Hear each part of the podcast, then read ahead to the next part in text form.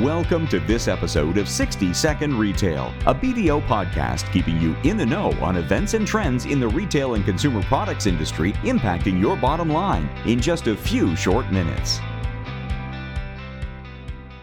Hello, my name is Natalie Cutler. I'm the national leader of the Retail and Consumer Products Industry Group at BDO USA. Today's guest is Ross Forman, Managing Director in the Workplace Operations and Strategy Group at BDO USA. Ross is going to talk us through a trend we're seeing in the headlines as of late, something that maybe we can call corporate cut, and how the scale back of corporate jobs affects the employee experience. Welcome back, Ross. Hi, Natalie. Ross, so we've seen some pretty big corporate cuts from a lot of big name retailers recently. Tell us, what, what do you think is going on here? Yeah, there there has been a noticeable increase in retailers reducing corporate related jobs. The the drivers seem straightforward. Operating costs are increasing at a faster rate than sales. Retail sales have slowed from a really rapid pace of last year as consumers spend less on apparel and home goods and now spending more on traveling and dining out. Inflation is making groceries, gas, and other items more expensive. So it's leaving less room in budgets for non essential goods. That's caused inventories to pile up at many retailers, which is then depressing profits as they're now offering discounts to clear those goods out. So, by way of example, Gap's laying off 500 corporate jobs. Walmart, Abercrombie, Bed Bath and Beyond, and Stitch Fix, they've all announced corporate cutbacks. Wayfair is cutting back 5% of its uh, workforce primarily will be corporate related, and even Amazon's freezing corporate hiring in retail business, in its retail business specifically, halting global hiring for all corporate roles, including technology, in store businesses, uh, which covers Amazon's physical and online retail business and logistics.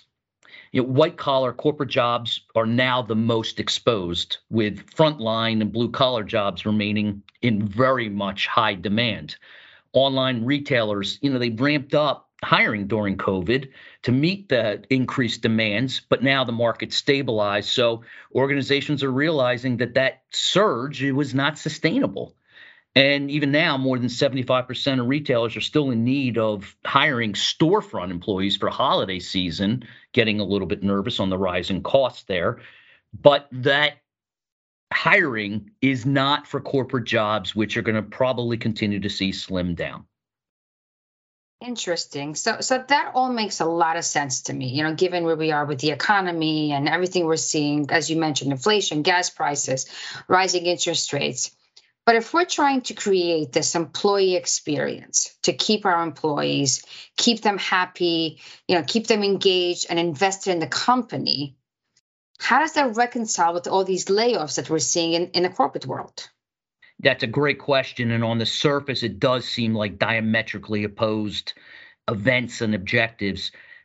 But the changes occurring in hiring in the employment market in general, it's just so much more nuanced. The number of jobs openings increased eh, to what 10.7 million as the end of September, and that's a 437,000 increase, which is offsetting August decline.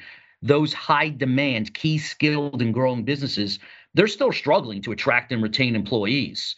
So companies are beginning to recession proof their business while others have been more affected by a slowdown within their sector, right? You know, brought on by the higher prices, changing customer habits, increased cost of capital. So we're, we've even noticed with some recent polls that have been done, Gallup completed one where it noted only 32% of employees are actively engaged. And that's really low. So, therefore, ensuring a compelling experience, it remains as important as ever, which can be accomplished by focusing on health and wellness, ESG, a very clear career path, supportive training. Employee experience, it starts from the moment that you start recruiting through onboarding, training, and we must provide a clear cut career path and somewhere in there providing within the retail environment flexibility or this challenge is going to remain of attracting retaining an ongoing issue Great. Thank you, Ross, for all of that insight. And if you have questions for Ross or myself on what we've covered in this episode, please reach out to us using the Contact Us form on our podcast landing page. And that concludes this episode of BDO's 60 Second Retail Podcast. Don't forget to tune in for the next episode. To find more information on our hosts, guests, BDO's services, or listen to previous episodes of 60 Second Retail, please visit www.bdo.com slash 60-second-retail.